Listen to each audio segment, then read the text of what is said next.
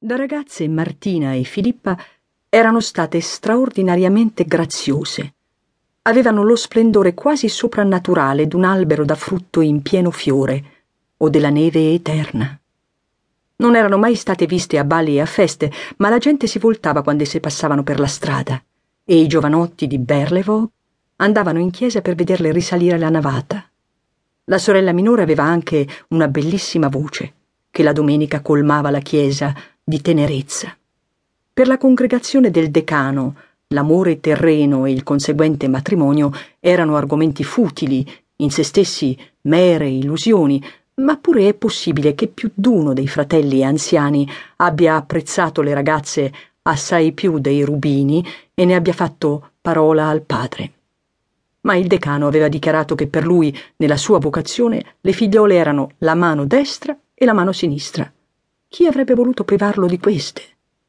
E quelle belle ragazze erano state allevate nell'ideale d'un amore celeste e ne erano tanto prese che non si erano lasciate toccare dalle fiamme del mondo. Tuttavia, essi avevano sconvolto la pace del cuore di due gentiluomini del gran mondo fuori di Berlevog.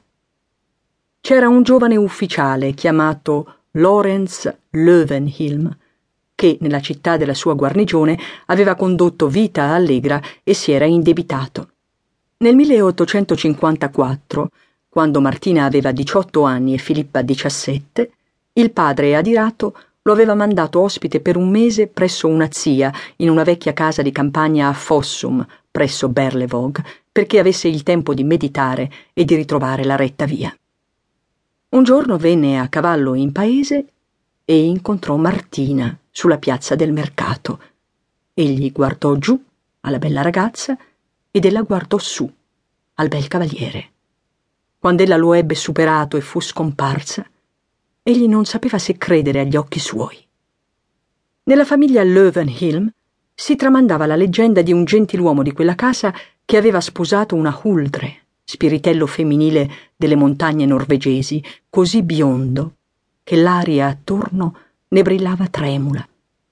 Da allora ogni tanto accadeva che un membro della famiglia avesse visioni surreali.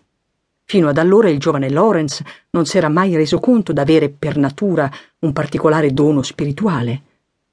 Ma ora sorgeva davanti ai suoi occhi l'improvvisa e potente visione d'una vita più alta e più pura, senza creditori, senza scadenze e senza prediche paterne, senza rimorsi di coscienza segreti e spiacevoli e con un amabile angelo dai capelli d'oro che lo guidava e lo premiava.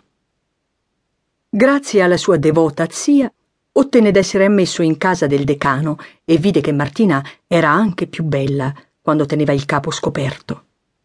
Seguiva quell'esile figuretta con occhi adoranti, ma odiava e disprezzava la figura che egli stesso faceva quando le stava vicino.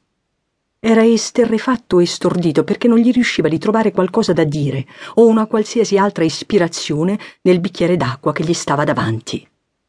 Cari fratelli, la misericordia e la verità si sono incontrate, diceva il decano. Rettitudine e felicità si sono baciate e i pensieri del giovane erano rivolti al momento in cui egli e Martina si sarebbero baciati. Egli ripeteva ogni tanto quella visita e ogni volta gli pareva di essere più piccolo e più insignificante e spregevole. Quando alla sera tornava a casa di sua zia, gettava negli angoli della sua stanza con un calcio i lucenti stivaloni da cavallerizzo e poi anche chinava il capo sulla tavola e piangeva.